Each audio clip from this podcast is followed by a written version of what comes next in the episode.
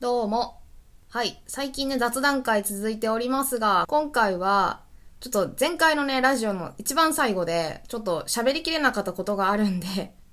一旦切って次に回しますって言ったやつですね。だから雑談の続きになります。で、何喋るかっていうと、私先日、好きなアーティストのライブに行ったので、まあ、ちょっとゲスト会の編集がね、間に合わないっていうのもあって、でも更新をお休みしたくないので、まあ、どうせだったら好きなものに関連してるので、そのライブレポをラジオにしちゃおうってことで、前回そのライブレポートをね、ガンガン喋ってたんですけど、でそのライブの話をしてる時に思ったのが、実際に目と耳と体で全部で体験しないとわからないタイプのエンターテインメントってこの世にたくさんあるなって思ったんですね。で、まあ今回は友人と行ったし、もともと私が好きなアーティストのライブだったんで知ってたんですけど、こう自分が全く知らないジャンルとか、興味はあるんだけど、実際に行けてはいない、やれてないなっていうようなジャンルで、それが好きな人と一緒に行けたりやれたりしたら、面白そうだなっていうのが、もうたくさん思いついてしまったので、今回はその自分が近い将来、誰かそれが好きな人と一緒に行けたりやれたりしたら面白そうだなっていうような比較的多分狭い範囲のエンタメについて喋っていこうかなと思っております。だからリスナーの皆さんが、あ、自分もその趣味あるわとか、あ、その部分わかるかもみたいな。あ、そういうあるあるわかるみたいなところがないか、あの照らし合わせながら聞いてもらえるとちょっと楽しいかなって思うので、まあ、いつも通り片手間にお聞きください。で、今回そのいろんなエンタメをね、紹介するにあたって参考にしてるサイトが、アソビューっていうサイトがあるんですけれども、全国のレジャー、遊び、体験を集めたサイトっていうのがありまして、その気になったレジャーを実際に予約とかできるんですって。で、そこのサイトのなんか全部のジャンル、レジャーのジャンルから気になったものとかを紹介していきたいと思います。で、今のところですね、実は私、体験型のエンタメというか、そういうのを一緒にやろうって約束してるのが一件ありまして、えー、以前ね、ゲストに来ていただいたリクさんなんですけど、その方はサッカー観戦が好きな方で、私はそのリクさんの好きなチームの試合を見ないまま、こうネットで調べたこととか、そのリクさんから見といてねって言われた YouTube の動画とか、そういうものを見て、予習した上で、この間喋ったんですけど、で、また今度ゲストに来たいって言ってくれてるんですが、その時は、やっぱりもう一緒にサッカー観戦した後で、一緒に同じものを見て、体験した後で、こうでしたねっていうなんか感想大会をね、やりたいなって思ってるんですよ。だからスポーツ観戦も体験型のエンタメに入ってくるんですね。まあ、というわけで、サッカー観戦以外にも、こういうエンタメに触れたいっていうのをね、いっぱいちょっと出してきたので、どんどん紹介していきたいと思います。で、そのアソビューってサイトを見ると、一番トップのジャンルにあるのが、アウトドア系なんですね。まあ、だから、わかりやすいので言うと、あの、パラグライダーとか、なんか非日常みたいな体験そういうのが結構載ってるんですね。で、なんか私がそれをバーって見てた中で、少人数、もうほんと2人とか3人とかのレベルで、あの、やれたら、共有できたら楽しいんじゃないかなって、個人的に感じたのがね、キャンプですね。まあ、ここ10年ぐらいでかなり、キャンプのレジャーとしての知名度っていうか、なんか、市民権はかなり得てるんじゃないかって思いますけど、私やったことないんですよ。そのテレビとかでは散々そのキャンプ特集とか見るんですけど、なんて言うんだろうな。私、ワイワイやるの結構苦手な方なので、だからなんかキャンプっていうと、まあ、家族で行く、もしくは本当めっちゃ仲いい友達10人ぐらいとかでガヤガヤしながらやるっていうイメージがあるんですけど、私そういうのよりは、なんかもうほぼ一人で、一人とか二人とか、あの、で行って、なんて言うんですかね。渋くサバイバル的な感じを楽しむキャンプとか、なんかひっそり山に行って、もう身一つで、最低限の装備と体一つで山に行って、そこで最低限の道具と知恵で自然と共存するみたいな、なんかサバイバル生活みたいな自給自足的なイメージで渋くキャンプを楽しんでる人と一緒に同行したいなって結構長年思ってますね、これは。ワイワイやるのはワイワイやるので楽しいのはもう全く否定するつもりはないんですけど、密かに俺はめちゃくちゃ少人数でキャンプをしっぽり楽しんでるんだぜ。その楽しみを共有したいんだみたいな人とかがいたらね、もう師匠のように崇めたいですね。頃合いの場所にテント張ってさ、ランプつけてさ、で焚き火とかつけてね。まあ、行く時期にもよるかもしれないんですけど、ちょっと、例えばね、秋に行くんだったら、ちょっと涼しくなってきた夜風に当たりながら、お酒飲みつつ、キャンプの喜びについてね、喋ってほしいですね。そういう語らいができたら最高ですけどね。で、わかんない。そもそもそのキャンプに行くことに喜びを感じてる人ももちろんいるだろうし、なんか装備を揃える段階の買い物とか、そういうのをするときからワクワクしてるっていう人だったら、その買い物の方に同行させてもらうとか、そういうのでもいいと思うんですよ。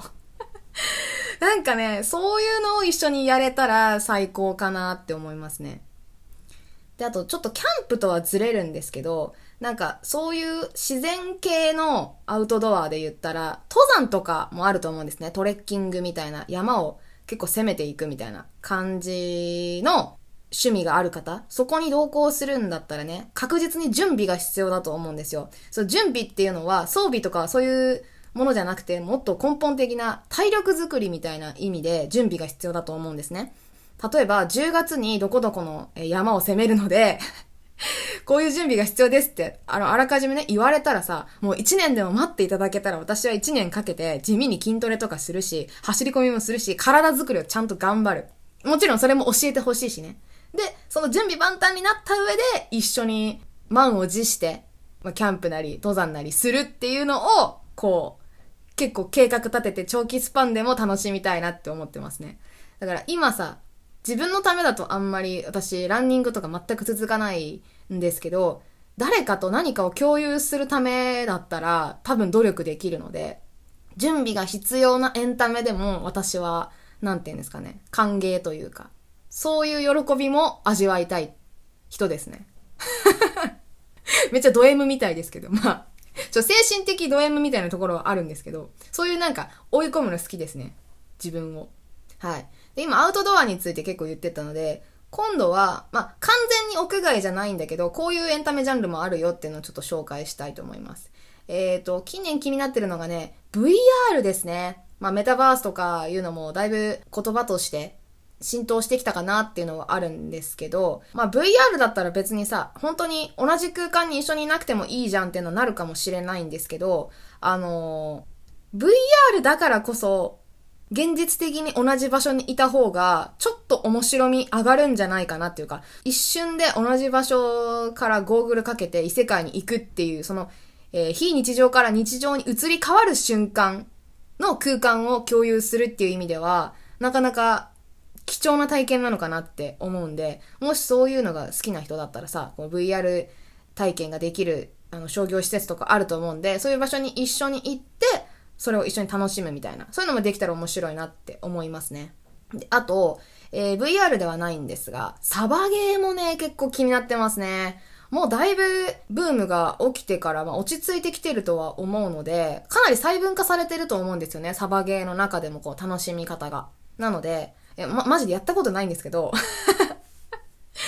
そのさ、さっきもさ、キャンプのところで言ったけどさ、サバイバル的な要素好きなんですよ、多分。なんか、生き残るみたいな要素が多分好きなので、だから、こういう土初心者でも、そのサバゲー沼に引きずり込める自信があるっていうぐらいこうのめり込んでる人とか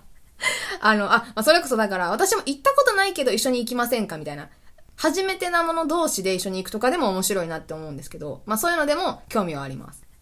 あ、これ絶対言おうと思ってたんですけど、あのー、わかるかな？脱出ゲームっていうジャンルがあるのわかりますかね？普通にスマホとかでやれるゲームの脱出ゲームじゃなくって、リアル脱出ゲームっていうリアルイベントが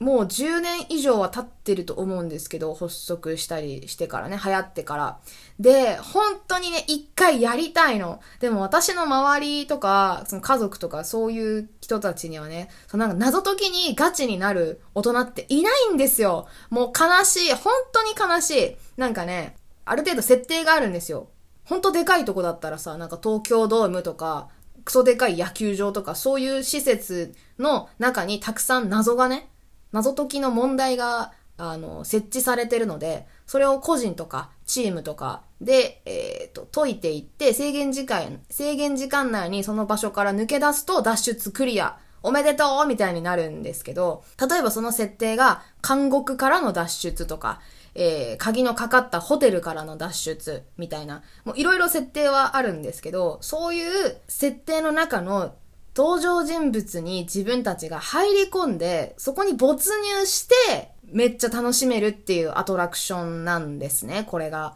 えー、っと、前、やりたかったなって思ったのが、オンラインイベントなんですけど、コナンの、名探偵コナンの脱出ゲームが、えー、と、あったはずなんですけど、ちょっと正式な名前忘れちゃったんで申し訳ないんですが、で、それはなんかネットワーク上で好きな人となんか連れ合って、各キャラクター、コナンとか安室さんとか確かいたんですけど、そのキャラクターのカードを自分で選んで、で、その人物ごとに問題が違うんですよ。で、そのキャラクター4人全員揃って、みんなで謎を解かないと脱出クリアにならないみたいなイベントだったんですけど、それさ、例えばめっちゃコナンが好きな人とか、脱出ゲームそのものが好きな人っていうので一緒にやれたら超楽しかっただろうなとかいうのは当時めっちゃ思ってました。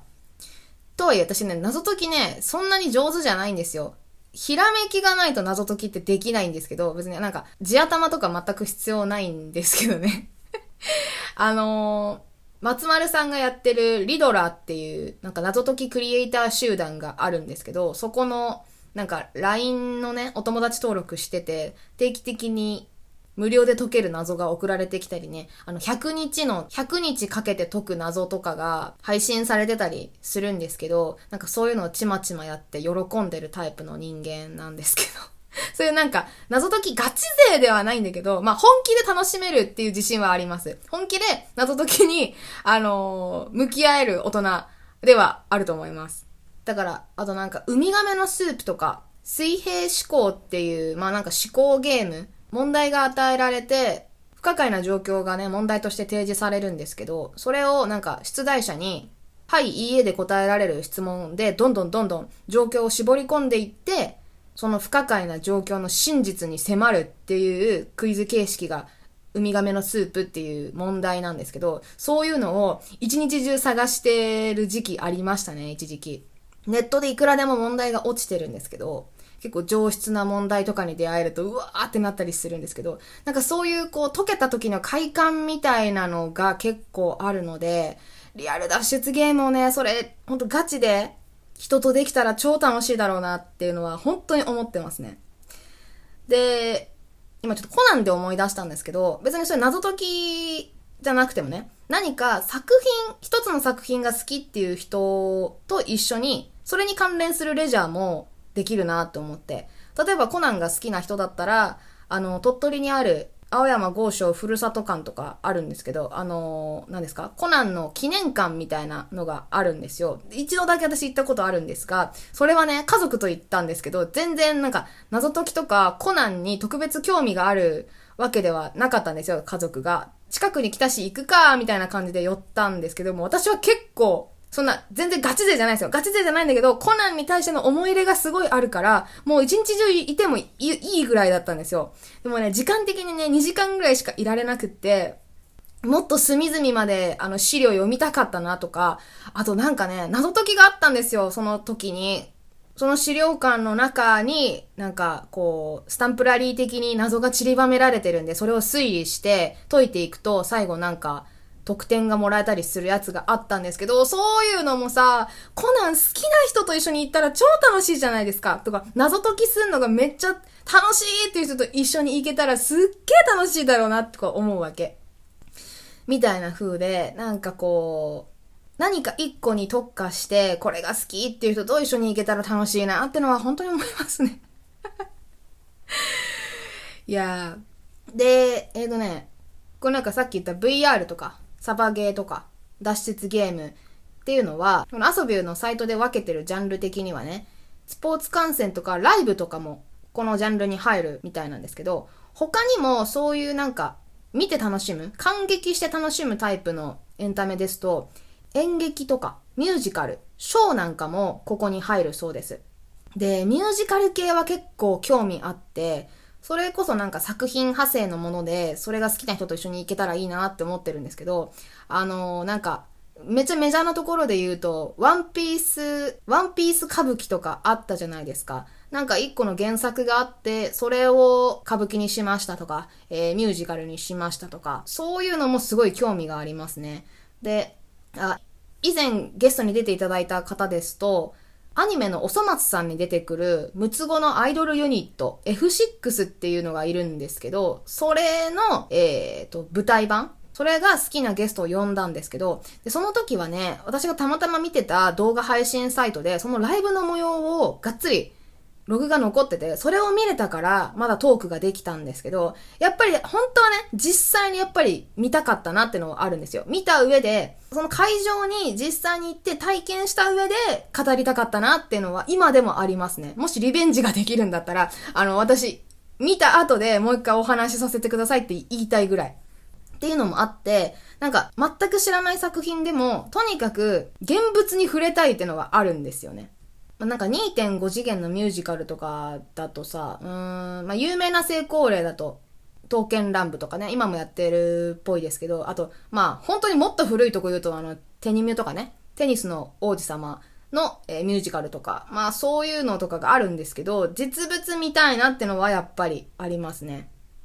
近年だったらもうなんか少年誌系はかなり舞台化するじゃないですか。鬼滅しかり、えー、呪術廻戦しかり、弱虫ペダルとか、えー、ヒーローアカデミアとか、まあいろいろあると思うんですけど、かと思えばあのゲーム原作のアンサンブルスターズとか、えー、アイチューとか、まああの辺ですね。みたいな、そうゲーム原作の作品とかもあると思うんですが、でもしですよ、そういうのが好きっていう人が現れたとして、もし一緒に見に行くんだったら、できる限りちゃんと原作を予習してから行きたいなってって思いますね。アニメとか、まあ漫画とかも読める範囲で、自分ができる範囲で、ちゃんと予習してから世界観を分かった上で、その、舞台見に行くとか、いうのをやりたいなってのは思いますけどね。まあ、今言ったのはその原作ありきのなんかメディアミックスみたいな派生作品だったんですけど、喫水のミュージカルが好きな人とかもいたら一緒に行きたいですね。劇団四季とか私大好きなんですけど、もう全然行けてないんですよね。ほんと数本しか見てない。あ、ライオンキング、キャッツとかオペラ座とかあの辺しか行ってないので、最近の作品とか全く行けてないし、宝塚とかね、私大阪に住んでたのにさ、近場だったのにさ、結局行ってないなとか思うから、ほんとなんか詳しい人とかさ、好きな人とかと一緒に行ってキャーキャー言いたいですね。そういうのこそさ、行かないとさ、見てみないと実際に。その良さって絶対分かり合えないと思うので、ってのはありますね。で、全くちょっと違うジャンルで言うとね、ハンドメイド、ものづくり系のジャンルっていうのも、このアソビューのサイトにはありまして、まあなんかいろいろあるじゃないですか。まあビーズとかさ、粘土とか、こう、針金とか、レジンとか、まあなんか合成樹脂とか、まあななんでもいいんですけど そういうなんか素材を元に、ファングッズとか、とかを例えば手作りしてたんだけど、最初は。でものめり込んじゃって、今では自分でオリジナル作品作って、あのミンネとかメルカリとかブースで売ってます、みたいなそういう創作をするっていうのが楽しい人と何か、それに関連する体験をするのも楽しそうだなって思いますね。で、多分ね、そういう人っていうのは、一緒に創作物を作るっていう体験じゃなくって、素材集めのためのフリーマーケットとか、そういうなんか材料マルシェみたいなところに一緒に同行したりする方が面白いのかなって今は思いますね。なんか、何月何日に私の好きな素材を扱ってる作家さんが出るフリーマーケットがあるので一緒に行きましょうとか、そういうのだったら面白いなと思いますね。あ、もしくは逆にね、自分がデザフェスに出るので、出品するので、その時の売り子手伝ってくださいとかでも全然いいですね。めっちゃ面白そうだな。デザフェス一緒に、あの、売り子やってくれっていうのとかめっちゃおもろそうじゃないですか。どんな使われ方をしても私は楽しめますね。ああ、それ面白いかもしれないね。今、創作の話からちょっと関連するんですけど、なんか、例えばアクセサリー作ってる人とかでさ、一個のモチーフ、なんか決めてる人とかって結構いるじゃないですか。なんか宇宙が好きだから、星とか、そう、天体とかに関連するモチーフを絞って売ってますみたいな。とか、なんかある一個の動物が好きで、それに関するモチーフばっかり作ってますっていう人もいると思うんですよ。あの、以前 YouTube でね、ゲストで呼んだ人で、ハシビロコウが好きな方がね、来てくれたんですよ。私ハシビロコウ好きなんですけど、で、別にその方はね、創作をしてるとかじゃなくって、ハシビロコウっていう生物があの、好きだった方なんですけど、例えばそういう感じでね、こう特定の動物が好きとか、あの、犬科の動物が好きとか、月種類の動物全部好きだとか、みたいな人だったら、あの、そういう〇〇カフェに一緒に行けるじゃないですか。フクロウカフェとか、ウサギカフェとか、まあそういうのところに一緒に行くっていう体験ができますよね。私、フクロウカフェは2回ぐらい行ったことあるんですけど、今興味あるのとかだったらね、爬虫類カフェかな行ったことないんですよ。行ったことないけど、爬虫類カフェは結構興味あるかもしれない。マイナーな動物とかを扱ってる系のなんとかカフェシリーズとかも、行けたらいいなとかはよく思いますね。やっぱ一人で行くよりさ、これ可愛いねとか、この動物かっこいいねって一緒に言える人と行けた方が多分喜び倍増だと思うんですけどね。今紹介してきたものって、まあ割とこう狭めの分野かなって思うんですけど、じゃあ狭い分野しか求めてないのかっていうと、あんまそうじゃなくって、あのメジャーな施設の中にも自分なりのなんかこだわりを持ってる人って結構いると思うんですよ。えっ、ー、と、まあ、わかりやすい例えで言うと、じゃ遊園地を引き合いに出しましょうか。例えばね、遊園地って言うとさ、まあ、大抵、こうみんないろんな乗り物が好きじゃん。いろんなアトラクションに乗ったりやったりするんだけど、実は私は、えジェットコースターとか、あのフリーフォールとか、絶叫系にしか興味がないんです、みたいな。あんまり人に言わないけど、それをね。でも、実は心の中ではもう絶叫系だけ乗りたいのにな。でもそれに付き合ってる友達いないから、まあ毎回しょうがなく他のアトラクションも乗ってるんだよなって思ってる人ももしかしたら私いるんじゃないかなって思うんですよ。共有できる人が少ないだけで。とかね。あと、できることならお化け屋敷だけ巡りたいとか。怖い系のなんか怪談話とか、そういうところだけをはしごしたいみたいな人もいるんじゃないかなって思うんですよ。でもさ、あの今ちょっとお化け屋敷を引き合いに出しといてあれなんですけど、私めっちゃ怖いのダメなんで、もしそういう人が来たらちょっとかなり覚悟決めないとやばいですけどね。あの、私富士急のさ、戦慄迷宮っていうめちゃくちゃあの、日本一怖いんじゃないかっていう、めちゃくちゃ長い、何階建てかになってる、廃病院みたいなのがモチーフになってるお化け屋敷があるんですけど、そこに、すごい前ですよ。ほんと多分10年ぐらい前かな。友人、怖いの大好きな友人と一人と行ったんですけど、私ね、ずーっと目つぶってたね、結局。何しに入ったんだっていう感じなんですけど。で、大声であの、隣のトトロを熱唱しながら、ギャーギャー叫びながら、気がついたら外にいましたね。友人は怖いのを楽しんでたんですけど。だから今、もし本当になんかそういう、いや、私本気でお化け屋敷大好きなんで行きましょうよとか言われたらさ、行くよ？行く行く。私トラウマ級に怖いんだけど、でもそれが好きなんだっていう人に誘ってもらったら私はもう身を切る思いで行きますよ。めっちゃ面白いけどね。それはそれで。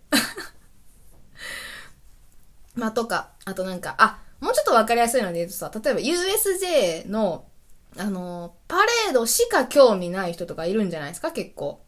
アトラクションはもう全く度外視して、最初から場所取り前提で、その時期だけ狙っていくとかね。とか、アトラクションもパレードも見ないけど、いつも飲食店しか回らないとか。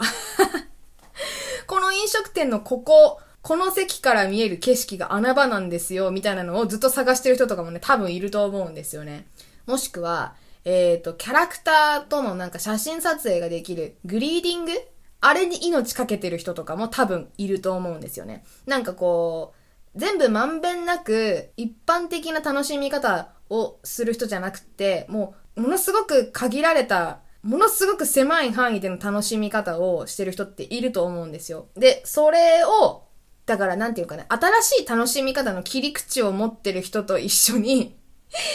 行ったり、やったりしたいなっていう思いはめちゃくちゃありますね。はい。